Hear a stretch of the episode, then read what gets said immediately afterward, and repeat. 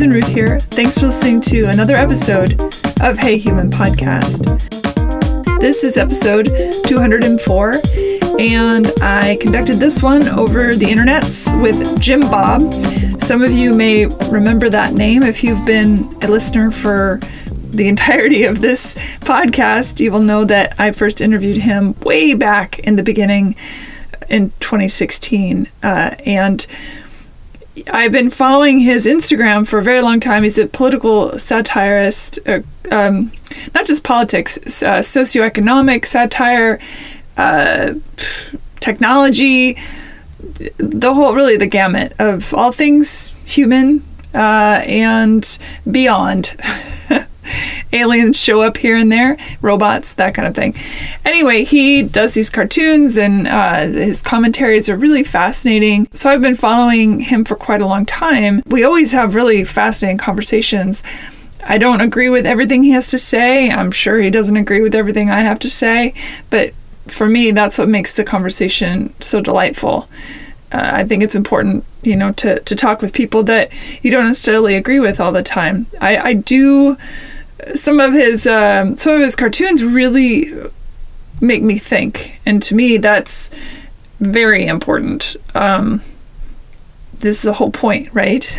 Being a human is to think about things and to go deep within oneself and and the outer world and the inner world and beyond and the metaphysical and the spiritual and the emotional and the intellectual and the technological and uh, there's something about his work that that really does uh, make me do all those things. So, uh, again, I've I've seen some of his uh, posts, and I, I, you know I've talked to him about this, where I'm like, whoa, that's just so not my thing, and I don't agree or whatever. But I appreciate what he's doing with his work, what he's trying to do with his work. So, anyway, I asked him if he'd be on the show again, and he agreed. And so, this is that. And it's fascinating, and I learned a lot, and it gave me a whole lot of stuff to research, which I've been doing. And uh, I'm going to put a bunch of stuff on the links page on heyhumanpodcast.com for you to look at. I encourage you always to whatever you hear out there, whether it's this show or any show or something you read uh, or in the newsprint, especially in the newsprint, that you take that information and then you go do your own research. Take nothing at face value. Nothing I say, nothing my guests say, nothing, anything you absorb out there in the world. Um, it's all subjective. We're we're creating and developing and understanding from wherever we are. So, anyway, I encourage I encourage exploration. Go forth. Go forth.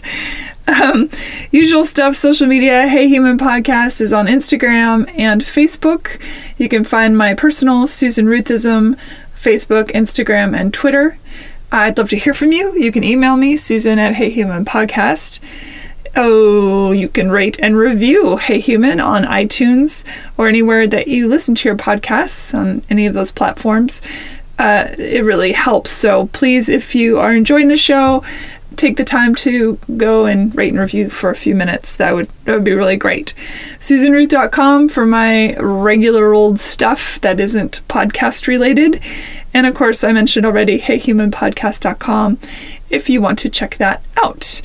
Uh, very big thanks, especially this week, to those of you who donated to Hey Human Podcast. These are very uncertain times, and I appreciate the support more than you know. So thank you for that. If you who are listening would like to donate and haven't had a chance to, you can find that on the front page of heyhumanpodcast.com. There's a donate button, and I appreciate it. All right, well, thanks for listening, and as always, I'm sending big love out there into the world and hang in there, hang on, and love you. Thank you. Here we go. Jim Bob, welcome to Hey Human. Hello, human. How are you? good. How are you? I'm good. I'm good. Welcome back to the show. You were on my first year. Wow. What, 2016, you said? That's right, 2016. Wow, perseverance. You were, as you said, an OG. And I'm an OG. I'm yes. an OG. Okay, human. That's right. Now, way back when, um, so you have an Instagram called at Made by Jim Bob, and I discovered you way back where I, and it, honestly, I think your Instagram page was kind of new back then, and you were doing jewelry and things. Yes, but yeah, when I started, I um, I had a jewelry store actually in uh, North Hollywood, and uh, I just wanted to get into doodling, and I realized that I had other technical artistic skills in in the art art department, like painting and stuff, but I wanted to just do doodles, and um, I didn't know what to say, so I started with just kind of cute, cute pun stuff, and and then it wasn't until uh, 2016 during that upcoming election where I started uh, just you know participating in uh, more political driven, cultural driven uh, stuff. Mm-hmm. And uh, it started with you know because I actually uh, I voted for Obama twice, and at that moment I started seeing some hypocrisy in politics, and it wasn't peculiar to one side, and uh, some inconsistency with the media, and it wasn't peculiar to one side, and uh, but I did some. But one thing that was peculiar at that time is that I called out Obama, who I voted for, and you should call out the people you voted for as much as you do the ones who are uh, your presented opponents. Um, but uh, I got quite the the backlash. You know, like you just you know don't do that. You know, you're making him look bad. It's, and I'm like, for me, it's principle. It's if I if I disagree with twenty six thousand bombs and I voted for the person, I'm going to call it out. And so it all kind of started there. And then um, as time progressed, I realized uh, that, uh, you know, first of all, a lot of the left right stuff is, uh, in a way, uh, manufactured and delivered to us almost like a WWE action, you know, weekend event, you know.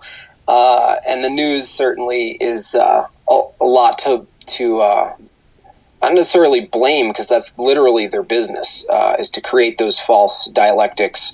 Uh, but uh, if you just dig deeper you realize that a lot of this stuff is a, sort of a false dialectic game keeping people pinned against um, representations rather than the reality of those uh, representations. In other words left right um, communism versus capitalism. These things get drilled over and over and throughout my exploration of drawing, um, I realized this, and I realized a lot of other things just from the drawing, just from the comments, doing more research. Um, and uh, it's been quite a fun ride, and it's been uh, it's been in a way like uh, alleviates a lot of my own internal stress and dialogue about politics and the state of the world and so forth. You know, and there's a few things you just said that I want to touch on, and uh, hopefully I'll remember all of them. But it, you make a really uh, crucial point, I think. I know that I've, again, been uh, following you for a very long time on Instagram, and you, some of your posts and cartoons and things, I look at it and I think, I don't know if I agree with that, or I don't know what that means, which then, of course, makes me go look things up, or, um, but that's okay right. And I don't know what happened. I do know what happened. We were spoon fed and told that that we have to hate something that that doesn't jibe with us. You know, right. that, that so we have to hate it and lash out at it. And it's it's certainly it seems so obvious, glaringly obvious now that the best way to control a populace, of course, is to get them to fight amongst themselves so they don't really notice. It's like the great and powerful Oz. Mm-hmm it is the Wizard of Oz. It's the Wizard of Oz. Yeah, and yeah. Uh, um, what did you say a second ago that I thought was so interesting? Oh, oh, the, when you said there were things that Obama did that that you didn't agree with and that you were vocal about, and yes, it is interesting that people forget that they don't have to 100% agree with anybody, and that that doesn't make them a villain, and also they work for us. I don't know when when that got lost.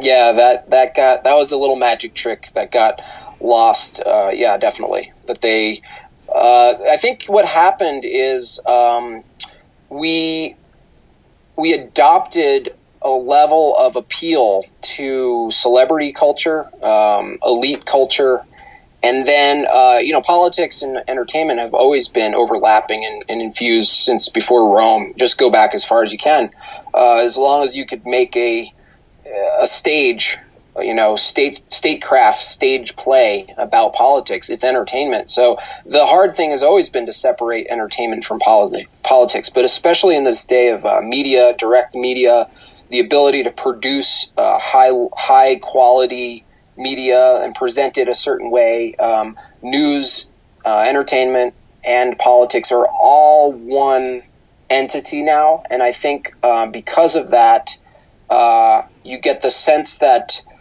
they are not our our employees, or, you know, they don't work for us. They are presenting to us, and uh, and we're we're uh, cheering from the stands, and uh, in a way that is a is sort of a trick to have us look at the um, like they're better or bigger or they know better, and they're just humans. They're just humans. They're mostly men who have their own agendas, left, right, or center. Uh, they they have their own appetites in their personal and public lives.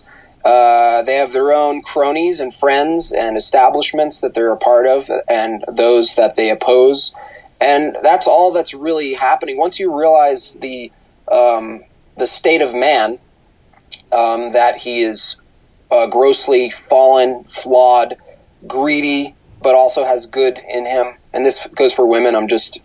I, I knew you meant that. the capital M of man. Yes, yes. And uh, once you realize that, you can clearly see where uh, the worship of man and the appeal to man, uh, you know, they're both the same. The the enemy making man the enemy is the same hand as making him the savior. And what we're seeing is that battle now, and it transcends uh, politic uh, political affiliation. It's if we just get this person in office, right or left, then utopia is on its way. You know, like uh, then finally we can get to a place where X Y Z. It's all this abstract, separate from now in the future time that we're going to eventually create this thing, this place, this society. And uh, if y'all if y'all just listen to our side and let us do this thing, that is where the uh, the flip of they work for us versus no, we're appealing to them.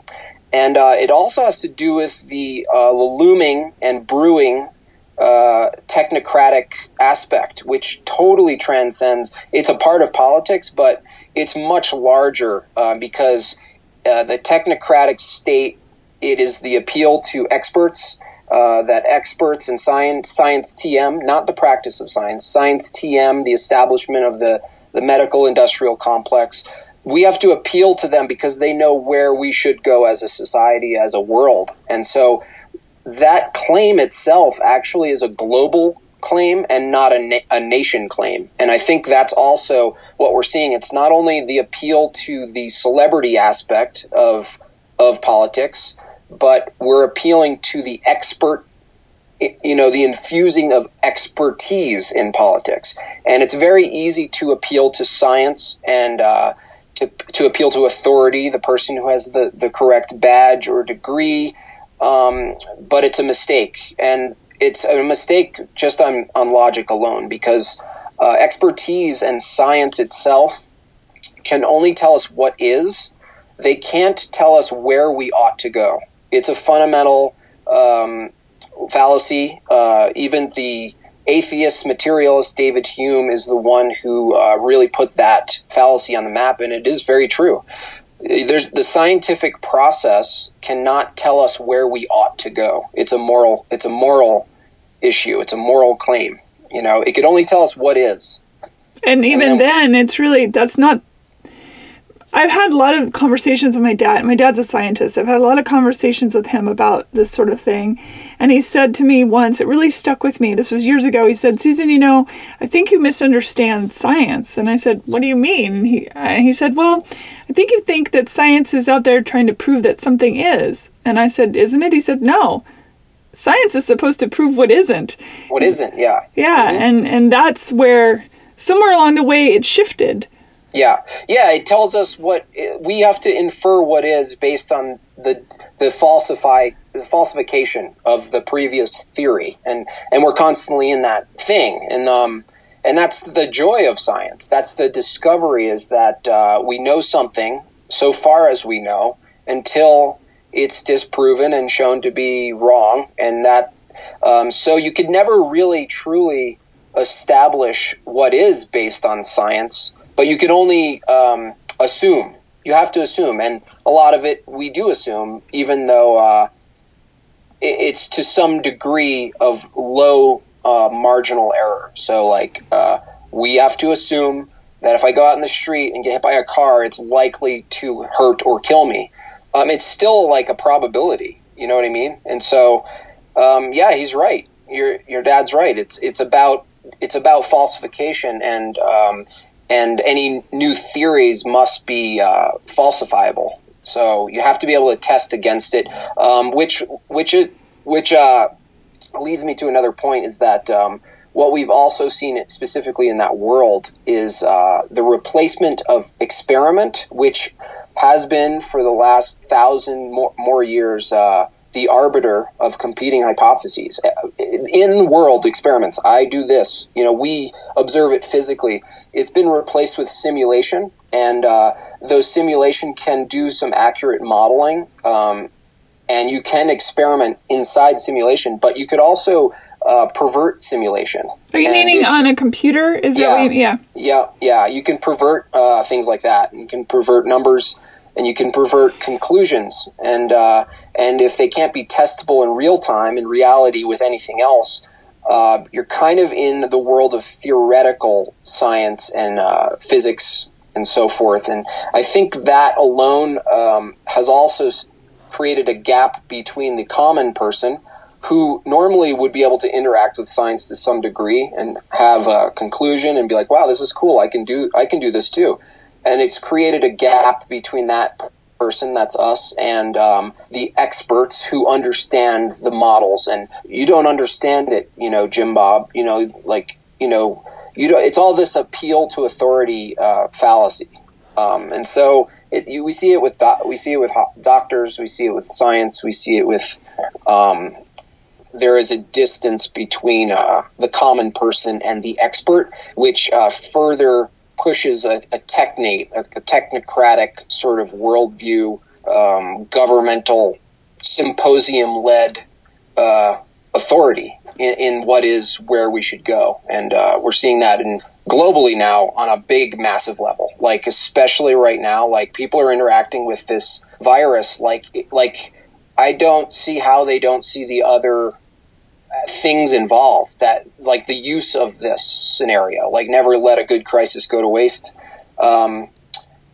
it really is being used to push that uh, that future you know that future of a data driven world a moneyless fully digital world a shut in economy world where we are all pr- kind of prisoners to our homes because they're keeping us safe and we they know what's risky and we don't and they're making the choice for us. And uh, just uh, stay you know like they want to they there are people who voiced it you know to, that this will be the new normal. Um, and that's all that's all expressions of uh, of technocracy it's it's beyond right left politics like so far well i think part of the the language always be wary of language firstly because there's a there's montrification which I don't know if that's a real word. If it's not, I just made it up. But I do mm-hmm. think that things get said over and over and over again because it's a, the classic you can tell a lie repeatedly and it becomes the mm-hmm. truth. Mm-hmm. But don't you feel in the 50s and things, you know, the Russians are bad, hide under your desk, you know, we're all going to die from a bomb. That it's, it's, it's all the same. it's been around that mode has been around forever. We just have a technological advancement now that can fit around. It's like they built the matrix around the matrix. That's right. Yeah well said. That's exactly what it is. Like the, i see it as all the same stuff. It's uh you know they created a, a goblin.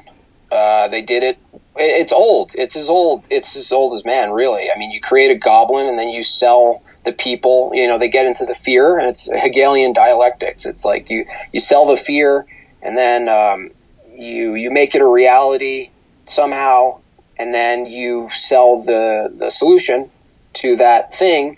And when the when uh, the solution is the people who are selling the solution, if they're inextricably tied to the, you know, or related or associated uh, habitually to the uh, the goblin itself, it's very. I become very skeptical because I see the patterns. It's it's like you said, it's distinct from the content. It, it's a pattern. You can see it. It's hide under your desk. Nukes are going to kill you, and it's going to be crazy. Um, watch out for Muslims. You know, they're going to, you know, use knife cutters and cut into your, everything and kill you and cut off your head. It's all go- goblin language. It's all creating um, an enemy, right? And then it's like um, WMDs. Oh, let's justify a 30 year war. Um, they're everywhere. I okay. Well, you know, Al Qaeda they're old now. They're the old Nike shoe. Let's uh, produce a new one called ISIS. Like, and then let's place them whenever, wherever we want. And uh, people will have to appeal to intelligence and the military complex, and we'll just have to believe them that they found cells somewhere, and they're going to go get them, guys, because your freedom is in a cave somewhere. By the way, um, in another country. So this this thing is so clear once you remove yourself from the hysteria. it's very really... Ender's Game. It, it, just reminds me of so much of Ender's Game. Have you read that book? Abs- uh, no, I, just um, I listened to the audio. Yeah. Oh, okay. Well, same yeah. thing. It is. It is. I mean, a lot of the pushes for these dystopias are also completely uh, uh, parallel too. Like they're oh, they pull them straight out of sci-fi books, really. Oh yeah. well, yeah the thing is, I, I think it's even further than that. I think there's a level of uh, of uh, acceptance to these ideas that are used through sci-fi. I mean, I think that um, that sci-fi can be co-opted by larger entities and, and be like make this seem normal. In other words, like normalize this kind of scenario, um, and and then we're more likely to accept it. Of course, that theory is a little harder to prove, but but then again, you know, intelligence has uh, demonstrably had its has its feet in uh, media and Hollywood and uh, culture. Yeah, I did a bit of a deep dive the other night. I, I was looking through research about psyops, and I thought, God, does this make me a crazy person? But I was like, what if, what if this is all just like there's just a room full of people watching everybody's reaction and just like, wow, let's see what we can make them do now. It's like the mice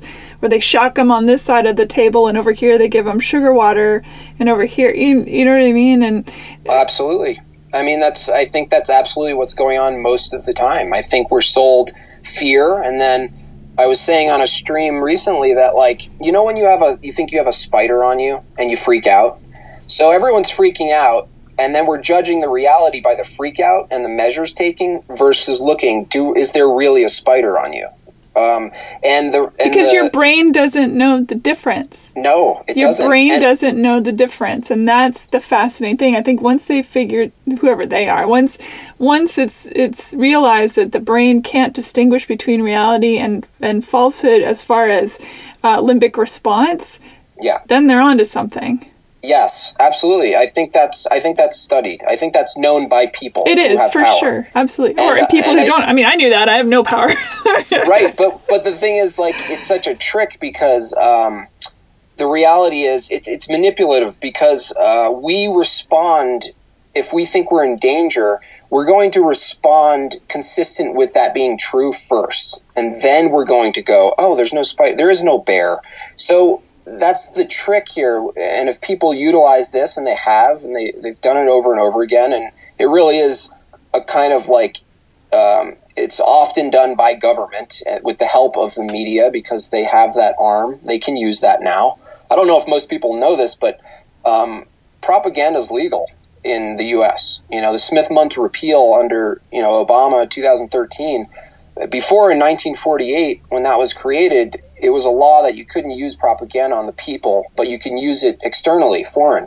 Um, now that the information age is here, and um, really you can access any information, foreign or uh, domestic, they changed that, and now uh, we are basically subjects, and it's this massive matrix, a hell matrix of uh, disinformation, proper information, half truth information and then we're stuck trying to figure out not only is there a is there a spider on us or not, but uh, like it, it's even deeper than that. It's like there can be a half spider on you. In other words, you know, so to speak. It, so there's a there's always a half truth. There's always a half truth. Like um, that's the best way to get a lie out is to mm-hmm. embed a seed of truth in it. Absolutely, yeah, that's what it is, and that's been done.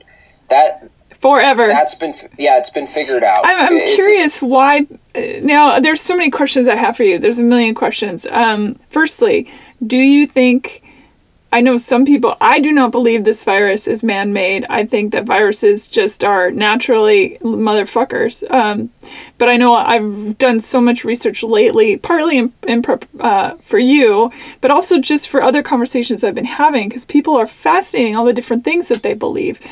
I'm fascinated that they don't think America or uh, they again i'm using the word they with a capital t but there are people that don't think america is capable of such you know devious and diabolical things it always has to be the other which right. i find fascinating and also, um, there are those that think, well, you know, myself included, that these types of viruses and things come along every so many years. There's a ton of people. We're crowded. There, where you know, there's animals interacting. You know, the DNA is very close. It's not that hard for a virus to jump from one uh, mammal to another. All that kind of stuff. Where do you stand with that? Um, well, uh, there's so many aspects to that. One is vi- viruses. Um, can be synthesized. You know, even Bill Gates, who is now the uh, official self anointed um, godfather of all things virology, um, he's, uh, you know, you, you can synthesize a virus. There's proof of that. Yeah, and there is course. there is evidence that uh, another virus that's as close to um, CoV2, SARS-CoV-2, um, which is distinct from the disease it call, causes, which we're calling COVID uh, nineteen. The virus itself, um, there is some some uh, history there where you can find it. It's uh, there's a virus called SARS-CoV-WI, which stands for Wuhan Institute.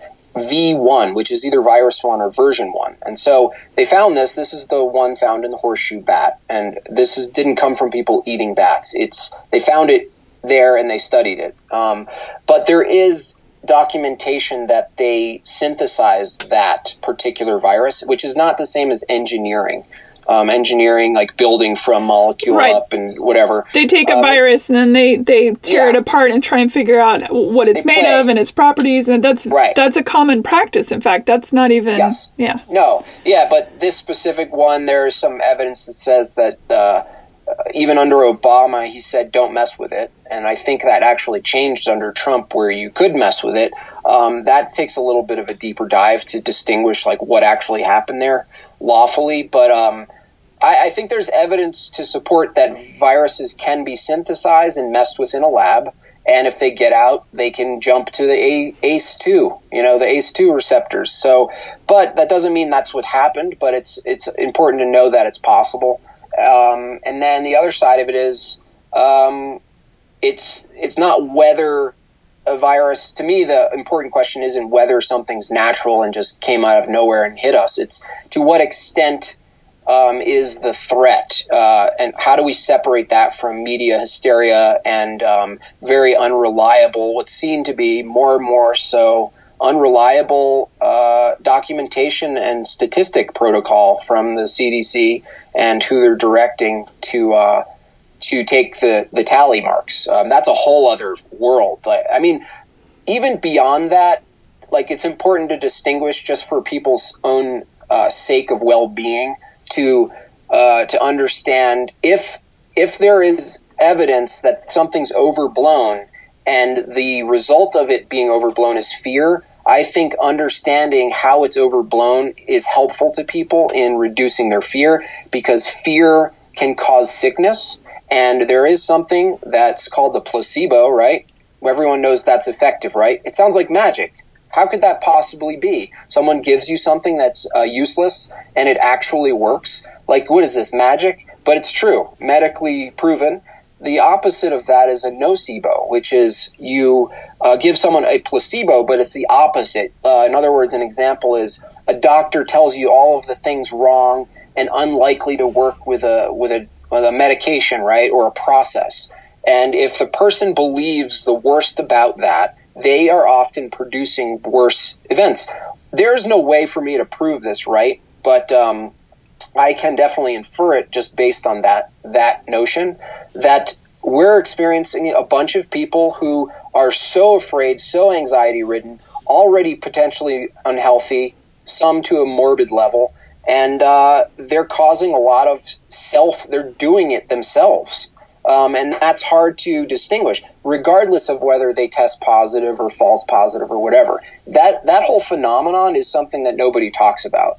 First of all, the fact that America specifically, um, we're already not healthy. We are we are our our level of immune deficiency, diabetes, heart failure. If you look at all of those, they're at the top top. Six hundred fifty thousand a year heart. Um, uh, what is it? Uh, 150 uh, respiratory failure, uh, lower respiratory every year. Uh, 60,000 flu and pneumonia. And it's uh, also very high among the poor people.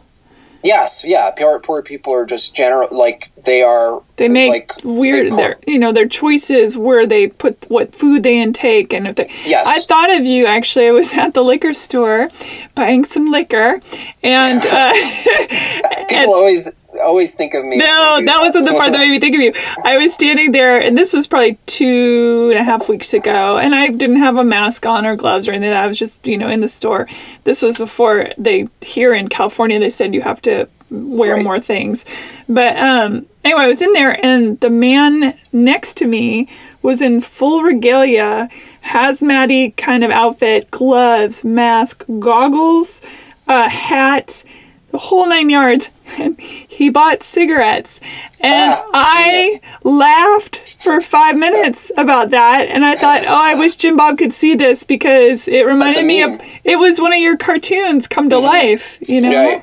Not no, to say, so I mean, this, I actually know people now that have lost, a couple of my friends have lost their parents to this. They had underlying conditions before, right. you know, all this stuff.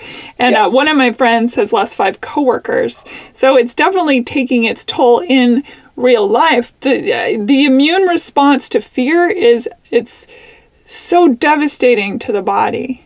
Mm-hmm. Yeah, it's true. It's so true. There's actually a, there's actually I don't really buy this as the main narrative, but uh, I saw some uh, very interesting um, documentation comparing um, what is looked what is said to be the coronavirus, uh, you know, visualization under a microscope and the exosome uh, representation of fear in the body, and it's uh, eerily similar. It's very bizarre. I wouldn't go to the point of saying that. I would say the virus the virus, the real impact virus um, in the mental state is fear. In the body, you know, the virus is something that triggers the body's autoimmune system to respond and fight it, and it's actually the um, the overreaction, it's or the failure to react um, to to something that's uh, an imposter to the body that causes sickness. Um, and that's what's interesting about the whole narrative is that it's like viruses themselves don't kill people. It's the response the body is the having, autoimmune, yeah, because you drown yourself. Mm-hmm. Yeah, right, and, and it's like you know, and it's hard for people to separate that because they're like, no, that thing killed me, and and uh, but then based on that logic, you'd have to say that someone who survived the uh, virus, um, the virus saved them, and you can't you can't use those same logics. You know what I mean? It's that their their autoimmune system was in good health. They were generally in good health, maybe younger, and they were able to fight or overcome the virus. And as a result, they're now not only immune, but their body is even has more preparedness. And so uh, it's a weird thing to what what I find um, what I find most um, alarming about all of it has nothing to do with even the rate of death even if it was more, even if it was way more, it's the response. It's the the technocratic, huge sweeping response globally that has way more other policies on deck that are just too conveniently parallel to these actions. And uh, there's too much history about it too. And, Let, and just like start there now on a new. Let's sort of change tacks a little bit to explain because I think a lot of people don't know this term you are using. Uh-huh. so explain what that is. Uh, well, a technocratic state or a technate, um, it's basically appeal to experts, um, science, scientism, which is separate from the methodology of science. It's the idea that uh, science knows best for us and tells us where to go. It's a science, uh, the teleos, in other words, the, the trajectory of where we should take science. Um, it's basically taking a moral stance and tying it into expertise. Um, and what it does is a, a technocracy um, removes all of the other standard traditional ways of governing and it just appeals to authority and tells us where to go and what to do and what kind of constraints we should have in the world of consumption, in the world of production, in the world of mobility, in the world of um, um, how we eat, uh, re- reproduction. It's also so. Um, th- so if you just imagine a big, a big group of experts, uh, they're unelected, and they're going to dictate what we should do globally with resources, right? So this is all comes back to um, the first UN meeting in Rio de Janeiro. Um, you know, they used climate change, and regardless of what the reality of the climate changing is in regards to uh, production, CO2, pollution, all of this stuff, it doesn't matter. The policies are are used to push this technocratic state, and it's explicit in writing, so it's not a theory. So when you take the U, the Agenda 21, um, that's an agenda that's um, you know built for 2021. That's uh, next year. Um, all of the measures are about um, basically seizing all the means of uh, of production, consumption, energy. They want to give energy certificates to people on the individual level. This is a panel. This is a discussionary panel, or Yeah, this is a document. Um, so the document, the first document uh, um, tailored for this kind of stuff is really old. Uh, but uh, the recent one with the, most recent one in 1992, I believe, is called "Our Common Future," and it's basically their book, their their what they want to do, their mission statement, and how they're going to do it. And so, um, so it's all documented, and, and all the measures are there, and it's all about um, uh, using data. Like for instance, Bill Gates. Everyone's afraid of forced vaccines, and that's uh, like they should be. You should the nobody should tell you you force you to inject something into your body, regardless. You should be given the risk of doing it or not doing it, and then you should be, make a choice and be uh, responsible for your choice. But um, so the whole system of ID2020.org, which is Bill Gates' um, little um, project, where he's going to take a a, um, a chip, implant it just on the surface of your body, and the whole idea is to give every individual on Earth an identity, a global identity, um, as, and have their information embedded in the chip.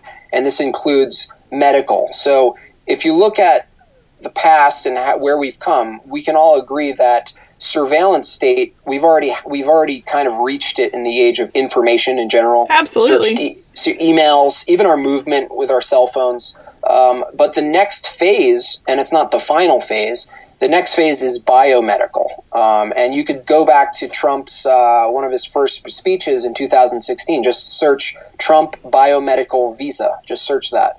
And you'll find him talking about how we need biomedical, um, a data, a data driven biomedical ma- surveillance matrix, basically.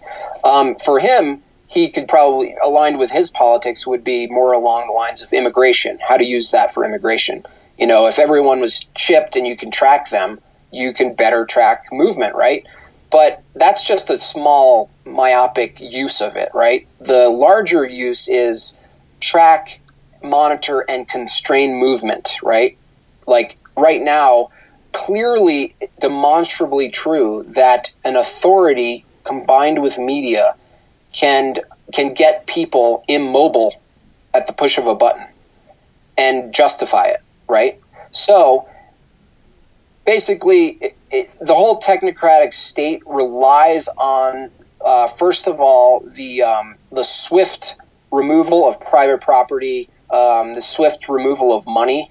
Uh, it has to go to digital, which is also in the works. Um, people, the whole movement to digital, getting rid of actual um, paper money. Aren't we kind of Um, in that phase though? I mean, I feel Yes. like between Apple Pay, which I don't use, and your credit card, and I, I haven't seen Yeah. real cash from Yeah. any of my friends in a long time. So, Yep. and uh, I, I, I don't mean to interrupt, but I, I don't want to forget that I want to kind of take this piece by piece. So, Right. the first part of what you were saying about moving about the world, let's say, Yeah. and tracking individuals. Firstly, I'm curious, you know, why would anyone think that everyone is important enough to track? Who cares? And secondly, uh, what would be the end game of that? What's what do you think? Because to me, I think, well, why would anybody give a shit if I got on a plane and went to wherever? You know what I mean? Right. I don't understand why that's an issue. And the second question, of course, is if we've already been uh, really, we're not in cryptocurrency, obviously, but we certainly use computers to pay for everything. So how is that different? So let's let's just take it bit by bit, so that uh, yeah. Okay, so the first thing is um, it's uh, in uh, data on the individual level is not valuable. It's a massive level. So the only way it's really valuable is if you have the most possible amount of data on everybody. Bill Gates, his dream is to have everybody individually have their own data chip and have access to that data uh, pool, right? So just having access alone is power. Just just that alone. So it doesn't matter what you do. Just having access to the data is power because you could see patterns and make decisions and policy based on patterns, and it's all really arbitrary actually because as I as I mentioned, looking at what is cannot give you what ought to be. And if you have a small group of, of uh, technocrats deciding what is for the world, as far as constraining your mo- mobility, um, then they're going to make that decision. And if your livelihood is dependent on that chip and what you can and can't do as far as buying and selling or moving around the world, um, then uh, it's going to be up to someone else to decide that. So, But isn't why it would they kind s- of like that already? That's what I'm saying. No. It seems like there's the, we. It's not. It's not because um, right now he wants to make it so you can't come back into society without getting a vaccine, and so your the new certificate for participation in society is based on uh, the prerequisite of whatever the medical field deems is necessary for your body. So they And turn us so- all into GI government issue. They make all because military they get to test things on. Oh yeah, well, not just testing. It's just that um, right now the argument is, well, we we're gonna stop you guys from um, moving a bunch and uh, going to a concert and doing all the things you're used to. Um, well, we might not ever get back to that unless everybody gets vaccinated. Um, so the vaccine itself is sold as a safety measure, and um, but really it's a, a Trojan horse because uh, what happens is. Um, I'm sorry, Ruth. Do you want to go to Italy? I'm sorry, you don't have 10 out of 10 of our vaccines. You know, sorry. It's and it's not government. The thing is, it's technocratic, so it also uses companies. You know how we get kicked off of things for saying stuff, people's, and you just have to respect because you're like, well, that's a private entity, right?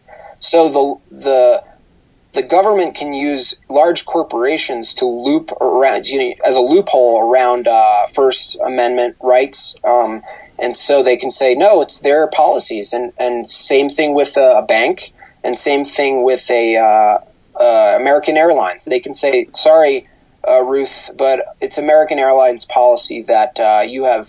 10 out of the 10 vaccines, uh, and, or else you can't fly. But don't they So now- kind of they like, oh, your shirt doesn't say the right thing, or you're wearing sweatpants, Yeah. or you're they already do crap like that. And why? What would be the end game? Is my big question.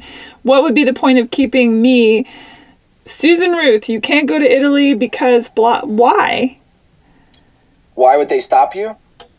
Well, it's about having the power, uh, acquiring and maintaining the power to be able to stop you. It's just, It's, just, about a power thing. yeah. Well, no, it's about a power, but it's connected to a utopian worldview where all no, there's no poverty.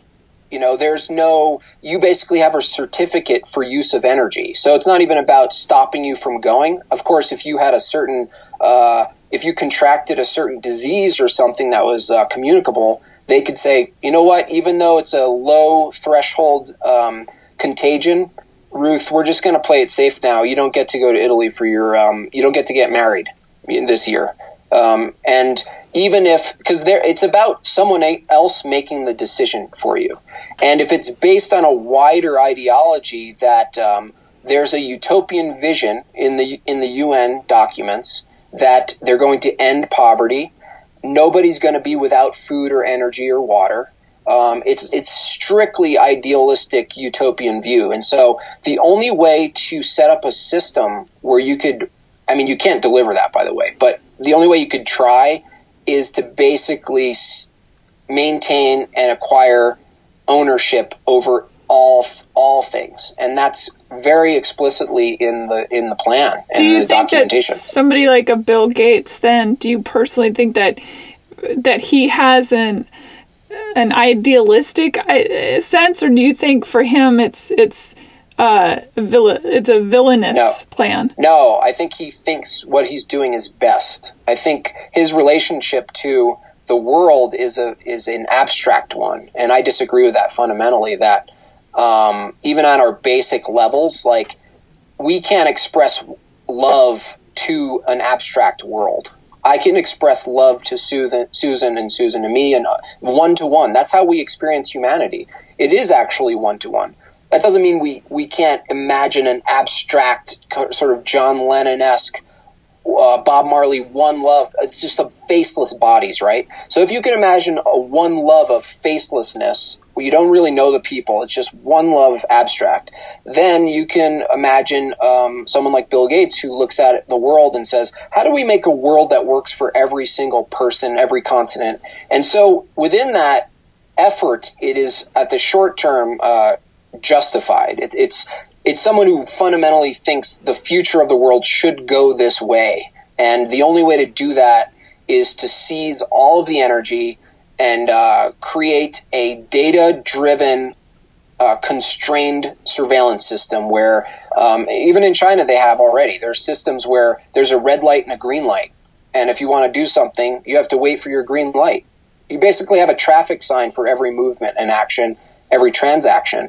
But but the the danger here is that um, what's also explicit is energy certification, which is like you it, it, the the price of things and the exchange of goods and energy and products and services is no longer free will. I go make a pizza, right? It's it has to be qualified and it has to be um, uh, what do you call it? Approved. So it's a removal Approved. of autonomy. Yes, on the individual level, yeah, uh, and on the national level, like a nation who does things a certain way, they just do things a certain way. Do You you? wanna how do you that. see? Um, uh, obviously, many governments. There's a generally, if you follow up the ladder, you find the most narcissistic and egocentric person. That's that's generally what makes a good politician. And I'm Hmm. using "good" in the pejorative sense. Psycho, psychopath. generally, I mean, Yeah, no, psycho, absolute psychopath. Not in the sense of like you know uh, natural born killers, like psychopath in the classical, um, you know, lack of empathy yeah. and yeah. Yeah, just no. It's just uh, material driven, like uh, worldview driven. That you're gonna you're gonna you have a goal that can be met in the material. So And, how um, do you convince those sorts of leaders who are around the globe that this how will a few Bill Gates be able to convince a army of those types of people? They they can't. No. They have to use force. So, but what they can do is um, use consent. Uh, and so, what happens is if you develop a society that relies so much on their convenience, us, Us. so much on their entertainment, us, so much on their push of a button. I get my Girl Scout cookies tomorrow because Amazon's awesome. Us. Um, maybe driven by appetites, uh, sex, alcohol, any of those things, right? So if if we're so used to those things, and the it, and it's so difficult, literally maybe life threatening to severely cut off from that instantly, just like us from oil right now. If we were to just, that's why that can't be like so quickly. If we do depart from oil, like it can't be severed, or else a lot of people are going to starve to death, especially in India and uh, some of the poorest uh, sections of the world. Um, well, and but the- before you go on, that's such a good point. I think that, again, the one thing that this experience of the last month has really, hopefully, light bulbs for people is how we are so woven together. How one, it's it's absolutely the butterfly effect. yeah, and it helps. It helps that cause. Uh, it, it helps that cause. It's it's um, that's why the abstract is very dangerous. Equality, um, you know, poverty ending. It's all abstract. It's very. It's easier to sell the the abstract painting that's made. You know, like if you stand far away from the abstract painting, you could make sense of it, right? You could look at the dots and go, "That's beautiful," and that's amazing, and I can see what it is. And then you get closer at the microscopic level, the level of us, which is cellular, uh, individual. It doesn't. It's nothing. There's nothing like you don't identify with the single dot on the painting. But that's not how we live as humans. Our our humanity, even t- um, I mean, to some degree, even the the utilitarianist, the material, pragmatically driven Bill Gates, the experiences that he has that he values are immaterial. They are not based in science. They are the moment with your daughter. The mo- you know that's how we experience humanity. It's one to one love, compassion, generosity, even our hatred and fear. It's always delivered one to one, and so that's the that's the fatal flaw. So no, he's not going to convince a lot of people. Actually, he's going to piss off a lot of people, um, and a lot of people are going to, uh, you know, lash out and uh, not participate. And if they force some sort of chip on your body, people are going to cut it out of their body. Um, and and that's the thing is that it requires consent, and that's why it's more of a spiritual. Um, that's why I look at it very much as a spiritual battle between your autonomy, your choice, and what you fear. Um, if we fear man and fear the material, and our lives are constantly driven by the fear and anxiety of what could happen based on other people t- telling us so, we're already slaves. We're already slaves. You might as well just give in and Well, just let them. That's the interesting thing about this this virus experience because I think it's showing a lot of people that they don't need the the the teat that that we've been sucking on for quite a long time is not necessary. No, and it's great, and that's the good. That's where I bring in the good. Is that um, there's always uh, an unintended good consequences and things that come out of this. Me spending more time with my family, people spending more time at home. Um, in a way, it's like a jubilee. It's like you, yes, it's difficult and hard, and suddenly all these good things are taken away. But uh, you know, it's good. It's create. It's also letting people know how important our one-to-one connections are. You know that how important it is to actually uh, see people and like spend time. Mm-hmm. Going back to the cartoons that you do on your on your Instagram again, that's at made by Jim Bob.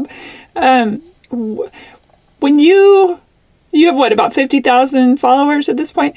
When you post an image, what do you think?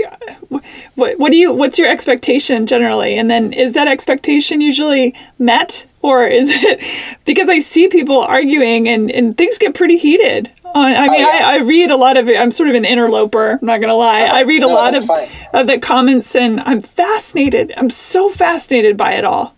Yeah, well, it depends. I, I don't really. Uh, I could look at one cartoon and be like, "Oh, that's like," I can judge it myself and be like, "Like that's a good one," and not because it's going to ruffle feathers, but because just like you know, for me, it's fun the craft of it, how to create the meme and have it say something, but also have it challenge something else that's not quite explicit in it, but it can be derived. You know, you could kind of go like, "Oh." you know, this might be saying X about something. And um, so the only prediction or, um, you know, uh, what, what was the word you said? Anticipation or something? Uh, that I have is that uh, people will probably argue. I mean, that's pretty much it. And then sometimes they won't. And, um, but most of the time there's a way to argue uh, something. Someone will perceive it one way or add a straw man that's not actually in the in the thing, like you know. Um, but most most of the time, they yeah they do get heated a lot of times, and I don't find anything wrong with that. I've also don't find anything wrong with the kind of like I think it's mostly male, by the way, is uh, the kind of shit talking. You know, even if it like name calling, it's this it's this level of masculinity that most people have deemed as like totally you know toxic or immature, but for men it's actually not in my in my view. It, it's a na- it's like our natural sort of like you know it's it, peacock. It, it's the peacock. it's peacock. peacocking exactly. Yeah. It's it's like most of the time it's totally harmless and it's just like this is how it is. And and, and that to me is is some of the fun but i could see how sometimes if it reads just on the page like if you don't know better it could be like this is like horrifying this is horrifying. It's fascinating. But but and, it's not like that in reality either because you can uh, you know if i was allowed to go to the bar with a friend um, a lot of the language you see and even the words and um, the ad hominem and some of the, the terminology that would be normally unacceptable on a platform or uh, anywhere else on a college campus. It's just off like nobody cares in, in, you know you're just you're just like okay we're just making fun of each other. We're like hitting each other. And um, i think that's actually not only not harmful but i think it's helpful for men specifically. And it is specific to men because a lot of the, the women who participate are very level headed. They are not. It's it's uh it's totally contrary to some pre- preconceived notions I've had where uh, women are going to be the, very emotional about it. it's it's actually not. It's like a specific kind of man actually that I find uh, that is very emotional and uses all these emotional arguments about, you know against me or whoever and I find that actually very fascinating uh, mm. now in this day in this day and age. What I see a lot as I read through your comments, the, the, yours meaning again the capital Y of all the people mm-hmm. that comment, uh, that how people don't really get that they bring they bring their own great and powerful Oz to the party. Right. they don't see that everything that they're saying and seeing is through their lens. It's they'd look at it as truth with a capital T because right. it's coming through their experience and it's everything is experiential. It's just there's no getting around that. Yeah. Well also it's just it's a futile thing to to uh, expect truth to be delivered in a comment you know? Anyway even if it was true or not it's like the assumption that you're going to get anywhere anywhere really you're not going to convince people. That's for sure. I've given that up. It's just more like a back and forth. And um, but uh, but what I do like to see is that even though people come with their own lenses and preconceived notions, it actually tests um, the veracity of logic. And it and it I try to guide some of the memes. Uh, have them based in an underlying logically sound statement that's not actually made in the comma in the thing. It's just underlying, and whether that can be deciphered by the person uh, or the crowd or the mob. The mob. And, uh, the mob is yeah. interesting. There's it's a lot of mob dynamic on on your oh, yeah. Instagram, and I I often think to myself when I'm reading through, it's like, man, this would be a fascinating college course is your Instagram. And I'm sure there are others out there that as well would be that. But it would if if college from what I understand, college today is not what college was when I went to college and it bums me out so much because what I loved the most about my classes in college was that we argued and we disagreed and we had big ideas and some of them were probably horribly wrong, but nobody said, you're an idiot. You know, they said, well, why do you think that? It, it created a, a, you know, you had to deep dive into your own brain and other people's brains, and and it yeah. was so beautiful. And now it's just you must think this, and if you don't, right. I had one teacher. I'm, I'll never forget this. I had a romantic literature of all things, and this teacher and I, she and I did not see eye to eye at all. She would grade my oh, it was the worst grade I got in college. It was the only C. I did quite well, but not with her. And romantic literature of all things. And she would continually return my papers and things. You're wrong. This is wrong. I was like, how can my idea of something I'm reading be wrong? You're mm-hmm. you're insane. But I just yeah. was like, okay, whatever. And now I think she's more the norm.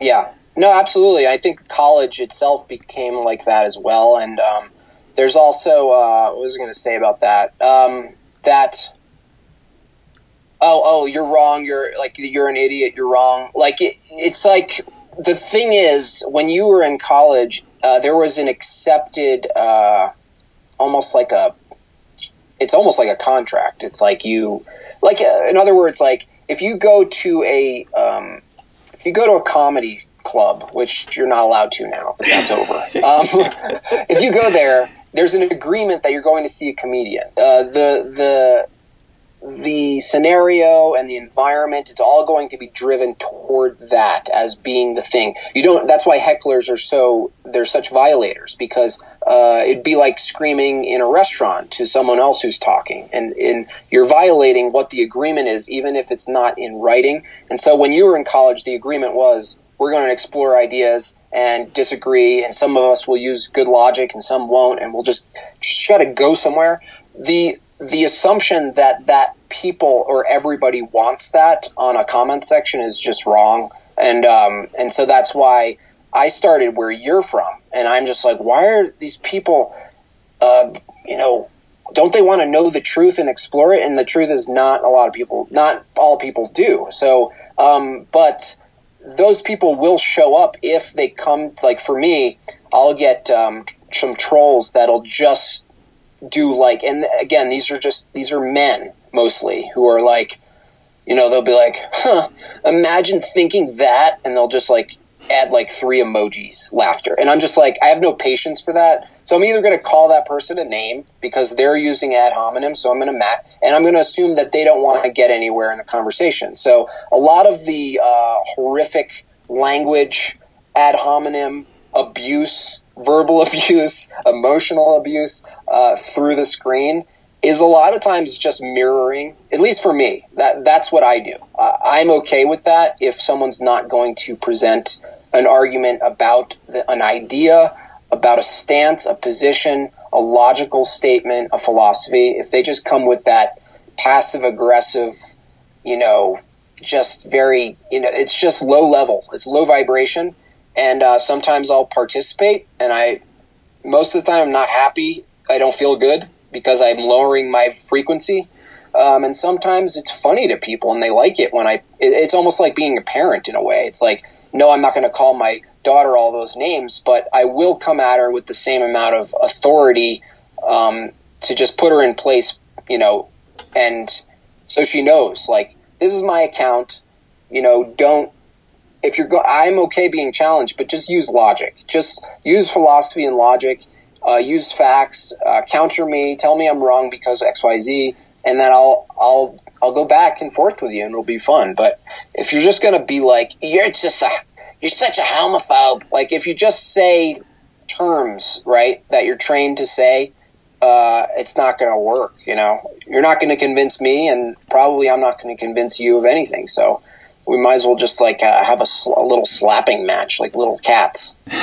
What do you think about uh, the folks that call you conspiracy theorists? Because I see that happens a lot on there, and they compare yeah. you to like the QAnon people. Oh yeah, yeah. Well, it's funny because I think QAnon is ridiculous, but um, uh, no, I'm used to that term. I mean, I've been called that ever since I started in with these rabbit holes, and uh, I realized that if you go back far enough, you realize that the CIA created that term for that very reason, is to discredit people who question their uh, behavior and some of the things they've done. And so conspiracies exist, um, conspiracy theories exist, and the only way to figure out whether it's a conspiracy or not is to have a theory about it and pursue it.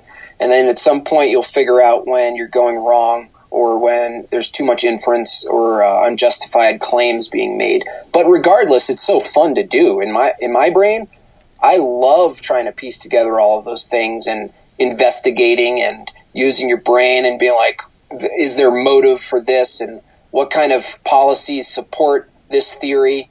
And uh, you can learn. That's what's so silly about that term is that you could actually learn a lot more as a person if you put on your tinfoil hat. Um, you don't learn much more if you just take it off because that's just an expression that uh, it's basically saying I appeal to authority. Like other people are doing like don't you think that that was true? People would know it like and they would tell us? No not at all. There's a lot of hidden things that come out later declassified stuff and but the thing is i don't pursue the material outcome right? I don't think i have justice. I don't think i can deliver justice. I'm not going to try to it's all about curiosity. Um, it's all about fun and figuring out you know what could be true that's insane you know? That moment where you think something like could actually be true and it's really insane. Like i had a follower who's a you know in science and medicine and i would make fun of bill gates and say he wants to you know depopulate the world and he thinks that's the best thing for humans. That's one of his measures. But he had uh, three kids that's right. Yeah not his though. No yeah. no. Not his. Other people's that he doesn't know the abstract again. There's that abstract. You can justify a lot of things for the greater good if you can turn humans into abstract uh, numbers faceless beings um, because you can actually make the argument pragmatically that you know you could uh, if we take away uh, five you know uh, two billion we'll be at a really good place you know?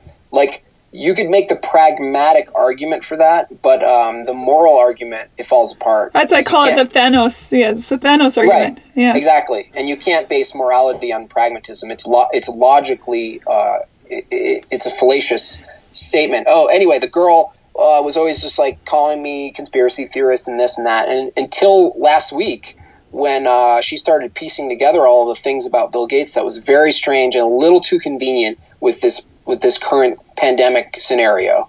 Um, she was finally was like, I can't. Be- I'm really annoyed that I have to uh, concede that you were maybe right about Bill Gates. Now, um, I t- I uh, I take I take opinions that are uh, supported by facts about people, and then I create hyperboles about them. Though, just just so like you know to give her some credit, where I just I make an extreme version of what I'm saying, and I put it in a cartoon or an animation. You're a satirist, you know. yeah. Yeah, yeah. You gotta. I want to appeal. I do appeal to extreme, but what's so funny about the interaction is the extreme could be totally untrue, but if you just uh, go three orders down, it's true. You, you know, gave it, you Bill I mean? Gates lizard eyes when yes, he was talking with exactly. Oprah, and I thought, oh, exactly. that's an interesting touch.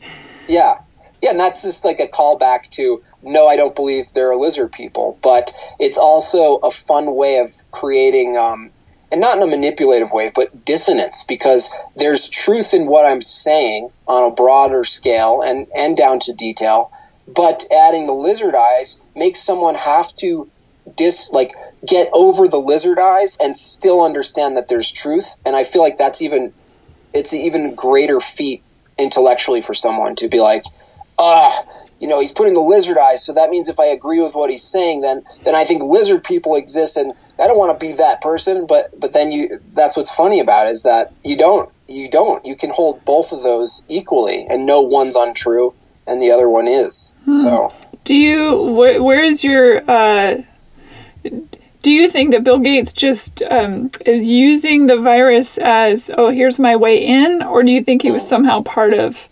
Uh, well, I don't know that he was a part of it. I think someone like in that position is always in the position of plausible deniability in the event that something nefarious actually happens. I mean, he, do, he is getting sued by uh, India for misuse of vaccine treatment, um, not telling them. So he does some sneaky stuff, uh, but I can't. Uh, that's still pending in a Supreme Court.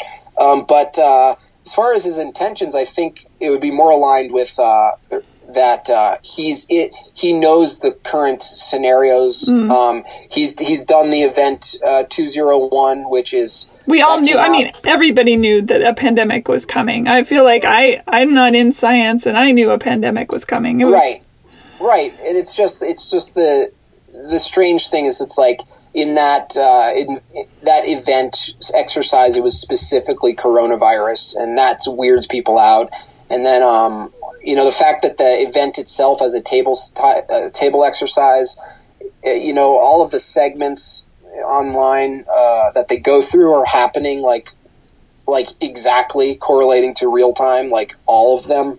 I find that's a little strange including the the world bank pandemic fund which was included. Um, it's just a, a little strange how how quickly they parallel, but it's really not enough to infer like intent or causal causal like he, he made something happen. I think it's more likely that he has a plan. He wants to do ID2020.org. Look it up. Um, he wants to get ahead and be the one to uh, create the biggest most massive medical surveillance platform uh, that's ever existed. It's never existed. And he has the ability to do it, and he has the money to do it. And he can use vaccination, um, you know, this first pandemic phase where he can use, uh, use it as a Trojan horse to get people on the platform, the digital platform, the surveillance platform, using um, a vaccine to introduce them back into society um, is the Trojan horse. It's not to me. It's not really about stopping pandemics. It's more about catalyzing that those kind of systems for a much bigger worldview. And he's tied to those worldviews. You know, Rockefeller and all of his friends that Bill Gates' dad hung out. He grew up in that world. He, that's the world he understands. It is a, a global view of the world, not a local view the way we live down the street hey, hey, coffee shop barista, you know my coffee. You know, it's not that world. Two questions. Do you think it will be harder to get the people of a certain means, of a certain wealth on board because they don't, they won't have a game in the hunt, you know, or a dog in the hunt, I mean. And uh, the other question is, um, oh shoot, I lost it, my train. Let's answer that one first and maybe it'll come well, back. I think um, it depends who they are. Right now, um, being Jeff Bezos or Cisco, uh, you are enjoying it because you are the exclusive, essential providers for all things. And so, if you can position yourself within the technate and be a provider and be an expert or be a uh, you know one of the the main people, um, then you're in. If you're not, then uh, you might fight against it. So I would say it depends on what game you're in, what uh, again, this is um, these are these are expert. This is science, engineering, um, medical. That's the three, and and military.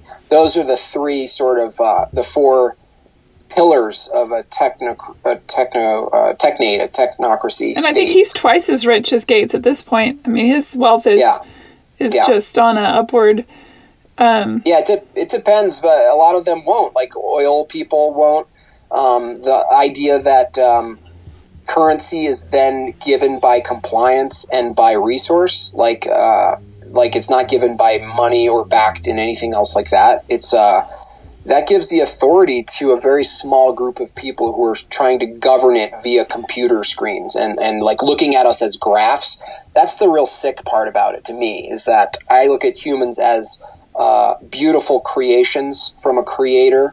We have our dignity and um, all of the immaterial values that we love outside of ourselves are within us also, and they can't be proven, taken away, or discredited with science. Science can't give us these things.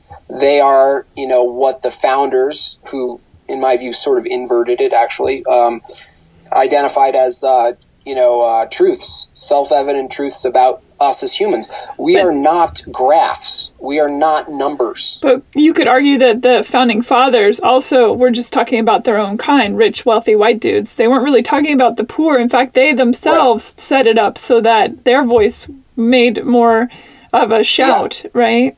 Well, it's still assumed. I mean, on a deeper level, it's just it. What they did is they um, still assigned man the arbiter of rights. They turned the language into man will will uh, govern these things. Like they at least they at least said, um, you know, it's given by a creator. That separates it from man. If man gives you rights and gives you your dignity, they can man can take it away.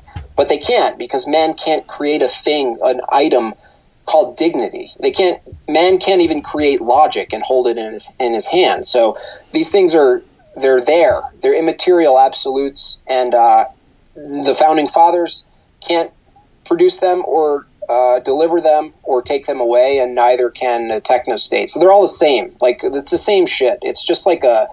It's just men having a utopian view of society or some best view and uh, it's still material based. It's still based on what we can produce here on Earth, and um, that's just fundamentally against what my worldview is. In that uh, we're not here to live forever.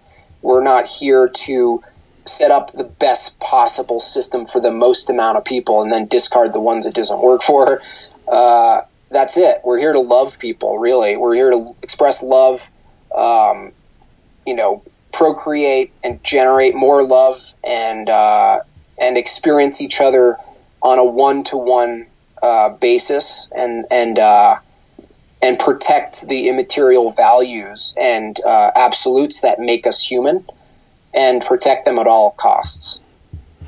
So, two questions that come off of what you just said. One, uh, you talk about the Rockefellers and the Gates and how the, those families all have known each other for a very long time.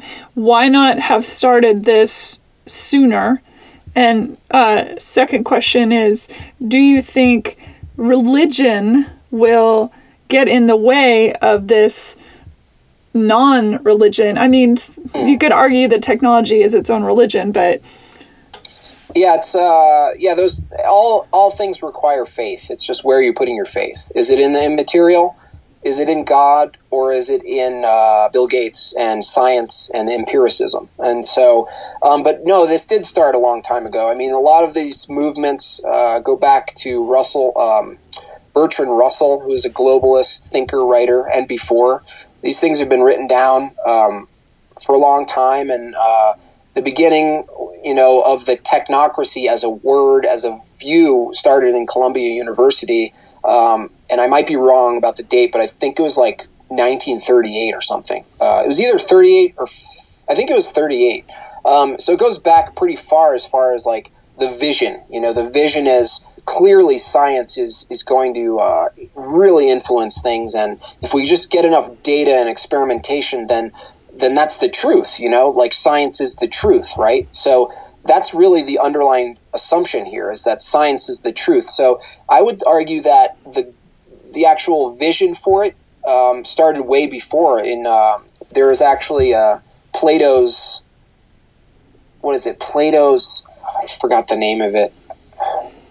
Basically, it was a it was a an idea, a utilitarian science based idea of a society, and it goes back to Plato. And um, these things aren't new; they're just uh, enhanced by our tech technological advancements, our advancements in science. And like Eisenhower said, a lot of people go to that. Uh, you know that uh, famous speech where he's warning us about the military-industrial complex. You know that one. Yes. Well, if you just stick around on that, um, which it's usually cut off in all the clips, just hang out uh, in that uh, speech, and he does mention the scientific, medical, industrial complex as just as um, threatening. To, so does Einstein. Einstein did as well. Einstein said, uh, I can't remember the exact wording of the quote, I'll have to look it up, but about technology. Uh, when technology becomes more important than humanity, right? It is the end of days, basically. Yes, yeah, and your second question, I think um, um, religion just generally, because most of it is based in an immaterial, absolute um, entity that transcends human. Um, that alone, the worldview alone, regardless, you know, you could argue the logical inconsistencies comparing those things, religions, theology in general, but just on a basic lot level, like a lower order of thinking, is that um, those people who know that their value is immaterial, that science can't produce dignity, that they can't prove science can't prove logic exists. They can only use logic. They can't justify logic. They can't, um, or this idea that um, all knowledge is from science. Right? It's easy for people to make that claim, and they don't realize that that's a that's a claim about knowledge that can't be proven using science. You can't prove all knowledge uh, is from science. Because that's not a that's a that is again a, ma- a major knowledge claim. And you and it's totally separate from the scientific process. There's you can't so you know i think what people will see and and i don't think anyone ever stops seeking god in all of their ways whether it's new ageism or uh, eastern philosophy meditation it's all it's clear to us that we are spiritual moral beings and fighting over and figuring out what the basis truly is of that and where we source it is part of life itself. It, it is part of the game we're playing here. And that game is completely independent of where science takes us. But science can try to constrain that with unintentionally, you know, because if, all it takes is people appealing to science and saying, no, we have to tell we have to follow the leaders. They're the smart people that made our phones. And i always talk about this the the fallacy that uh, because someone made an amazing phone that we can use they know where we should go. It's a fallacy. It's not true. You can make a lot of cool things. It doesn't it doesn't tell us where we should ought to go. That's a metaphysical claim that's a spiritual a moral claim um, you're, and you're making a massive claim about uh, individual uh, agency. You're basically discarding anyone who disagrees. So that's why it's so powerful to not live your life uh, based on your material, you know, pursuits, gains, acquisitions, money, fame, things, items, because uh, none of those things, uh, you know, really, in the end, it's like those things can only produce small, short term experiences, and they're they're gone. Yeah. So I talk about much- that a lot about how the coin of the realm is the true currency of the human soul. Yeah, and currency. Um, another thing about currency is that uh, where currency goes is uh, where the world goes, and so if they make compliance currency, you can't get on the plane until you comply. You can don't press go. Uh, don't collect two hundred dollars unless you get this certificate. All of these like man-made constraints. Uh, we already have some, many, but um, it's just it's isolating it further down on the atomization, like atomizing it further down to every single choice and movement. Um, is well, where the trend is going. And placation once, is a series of steps, right? Placation uh, and yeah and turning people into veal is a series of. Uh, it doesn't. Yes. It, it doesn't even really take that much. I don't think. No, it just takes uh, it just takes putting their head in sort of a vice and giving them the proper feed. Well, and they can put milk. the vice can be made out of comfy pillows. You know, I mean, it's it's going to be comfy. Uh, that's the thing. It's like WALL-E. It's like keep people in their comfort zone, eating the the feed that you want. And it's funny that it's feed. It's like just like a cow or a goat being stuck and, and eating the feed. You know, we're eating our feeds from our phone yeah. and we're being milked at the same time for our data. And that's being used to then generate sort of like a, you know, a, a system or a view or some kind of structure that people are making decisions that they think is best uh, for us. And we're just the consumers and deliverers of data. Like, we're basically like cattle already. Um, literal like we are treated that way already. I it's agree. just this these are the next steps. It's like you can I just saw a website where you can look up your social security card number and find all of the bonds that are on your card number. You don't exist you're not a person to a lot of people. You're a you're a, a securities exchange. You know, you're a, a, a risk or a or an asset.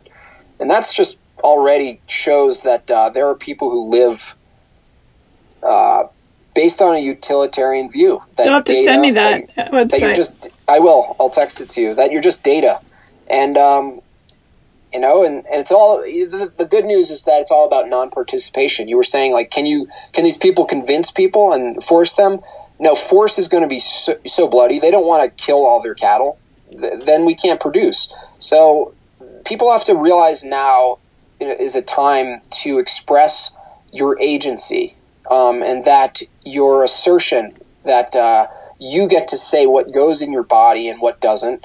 Um, you get to non-participate in systems that you don't want to. You don't want to.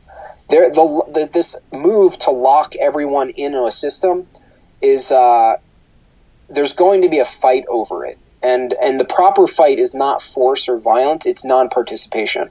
It's just no. I'm not. I will not participate, and that's not to say that Others won't. They will. A lot of, a lot of others will because they want their fancy cookies. They want the Amazon box, and you know they want. You know, you could probably the pillow. you say, a soft pillow could be um, your, you know, 300 $3,000 worth of uh, social credit, you know, that you can use on any uh, thing outside. As long as you don't go in and sit down, you have to pick up your sushi to go. It's a Don't- very it's a very fascinating. I mean, I, I could see this movie actually, just how that where that ties into the prison complex, the industrial prison complex. Women obviously have had a long time battle for uh, dominion over their own bodies. Uh, you know, there's there's so much. Yeah, no, it's a, it, this is the prison in the real world. We're entering it. I mean, like safety, like you're safe. You know, like you're safe.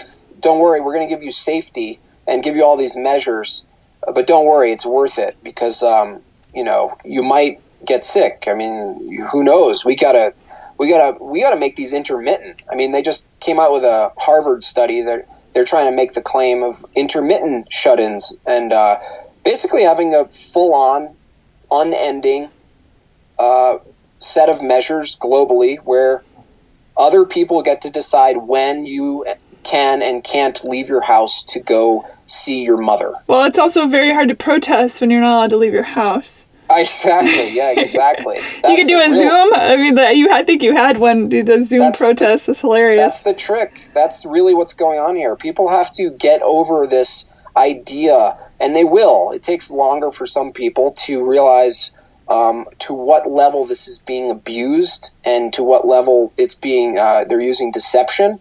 And you have to understand that no matter what threat there is, you are the one who has the decision of whether you want to expose yourself to threat. You do. And you have to maintain that. You cannot let Bill Gates decide what is and isn't uh, threatening and what, you know, who, d- someone else deciding whether you can go see your mom or have a birthday party for your kid and, like, you know, play T ball, you know. Based on what? On what? First of all, on what basis is someone dying of a virus bad? Has that not happened before? I think it's the spread of it that is. Uh, well, I having Still. I have friends who are doctors and nurses who are in, what you would might call the front lines, and it's a shit show. It sounds like. It is, but on what basis is it wrong? It's a shit show. It's horrific. Oh, you mean wrong to expose oneself? I, or on what basis? Like, on what basis should anyone have the power over other people um, to take measures um, just based on that alone? I but mean, see, right at- there, what you just said. This is what reminds me of the founding fathers who felt that they knew what was best, and therefore they wrote the Constitution. They didn't write everyone into it, by the way. Mhm. Right? That came along later.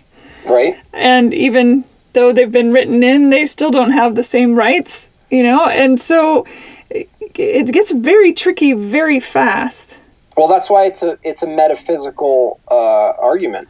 It's not the founding fathers can't decide who gets rights and who doesn't.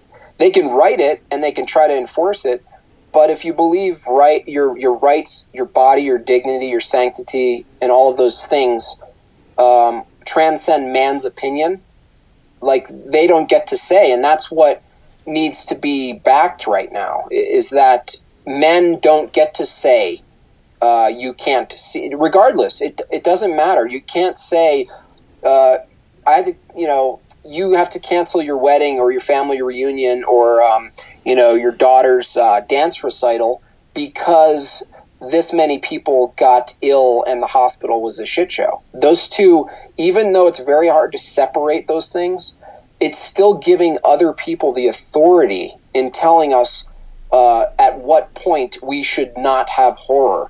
Meanwhile, the same authority funds endless wars. Over a million people dead. We don't stop. We don't stop living and producing what's good in the world and meeting each other in assembly or going to church or all the things that make your life what it is. We don't stop because there's a plague. The plague the, this is an old trick. Uh, They did this with uh, pox. They tried, you know, they established this uh, state directed. You can't do this. You better leave. Go home. We're going to arrest you. All of this stuff. you're talking about the chicken pox smallpox. Smallpox. Okay, I was like, Yeah. wait, chickenpox. They used to have parties and people Oh, would get together.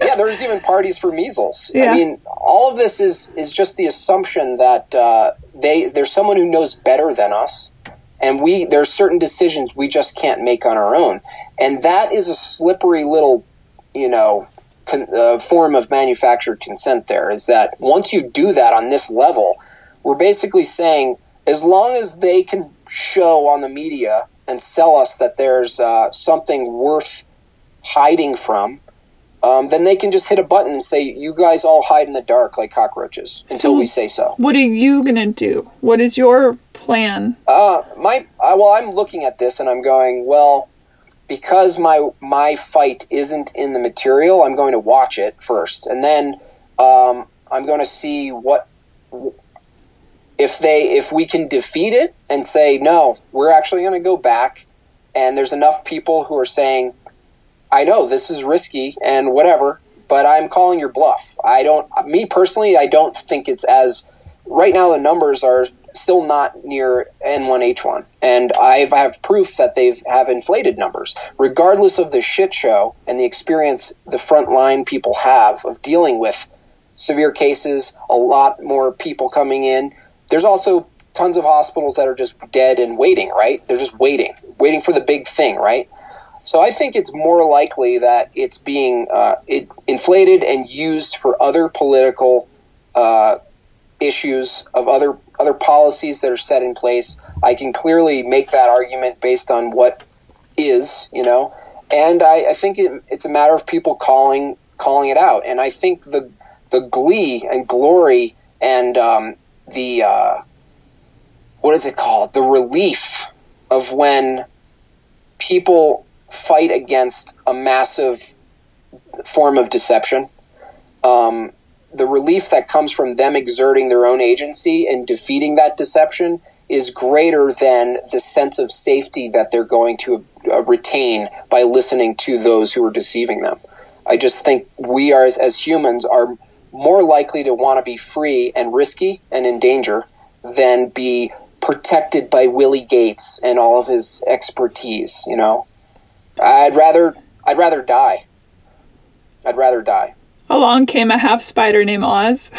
exactly. It really is Oz. And then you just get take that little doggy, you know, Toto, you know. Does the fact that you have a daughter change anything? I've yeah, I have two daughters. And, Oh, you have two daughters. and- Okay. Yeah, and like right now, I enjoy it because it's like I don't want to be forced to be at home, but I I will turn this situation into good and experience all the greatness and fun that I don't get to because I'm working. And so there is a certain sweetness to the pausing from the rat race, this constant I'm a rat working for this money and the money pays for the thing and then I don't have time for the thing that I really want and so it's not all bad. It's it's hardly bad. Um, fighting the deception is less about um, the the the measures. It's more about deception itself. It's like a spiritual battle uh, over the mind and body. Um, but yeah, changing it changes a little bit. Like she was in dance class, right? And uh, she was going to have a recital, and we have to switch over to this um, really. Uh, you know, first level, low level introduction to uh, dance class on Zoom, and it's just sad to me. You know, I was I took dance when I was a kid. Like there's something about dancing that's physical that you watch and you witness physically. It's a being. It's a it's it's beautiful, and it's not beautiful flat screen on a screen. It's not. It's just not. And uh, and so that's a little sad. Where I'm just like, oh, like you know, a dan- that thing, that thing that my daughter, who's now almost four, will remember. This is when the memories form. She's going to remember weird. Her parents ask answering weird questions that they can't quite answer, like "Why are we inside?" Because um, because they think everyone's sick, or because a, number of people are sick. You know, like she not, she's not supposed to experience that. She's just, she. I want her to experience the actual dance recital you know and and so that part's like uh i don't like that you know and so yeah it's changed a little bit and uh but other than that i have no fear there's no there's never been a moment where i'm like oh what if like i have no fear that any of us are going to get anything or die from it. And and even if this thing didn't exist, you could get something and die from it anyway. I mean, just the numbers are just ridiculous. Like just cancer, just driving cars every day. Like, why don't they? Why didn't they shut down the economy from just basic uh, lower respiratory issues? You know, last year, it doesn't make sense. There's something very fishy and uh, deceitful about all of this, and I'm going to keep fighting that position, and until um, until it's proven. All right, Jim Bob, always it is a pleasure to speak with you. I have so much fun in our conversations. Me I, too. I really appreciate your time. And I appreciate yours and uh, everything you do. And thanks for constantly pursuing uh, the opposite view or the parallel view or the um, the things that are harder for you to talk about or harder for other per- people to listen. And uh, you're always doing that. And uh, I acknowledge you for that. Thank you. That means a lot. Thank you. Have a wonderful afternoon and uh, go dance in your living room or something. I will. I will. All right. Thank Cool. you. All right. See you guys. Bye, everybody. Rate and review Hey Human on iTunes or wherever you get your podcasts.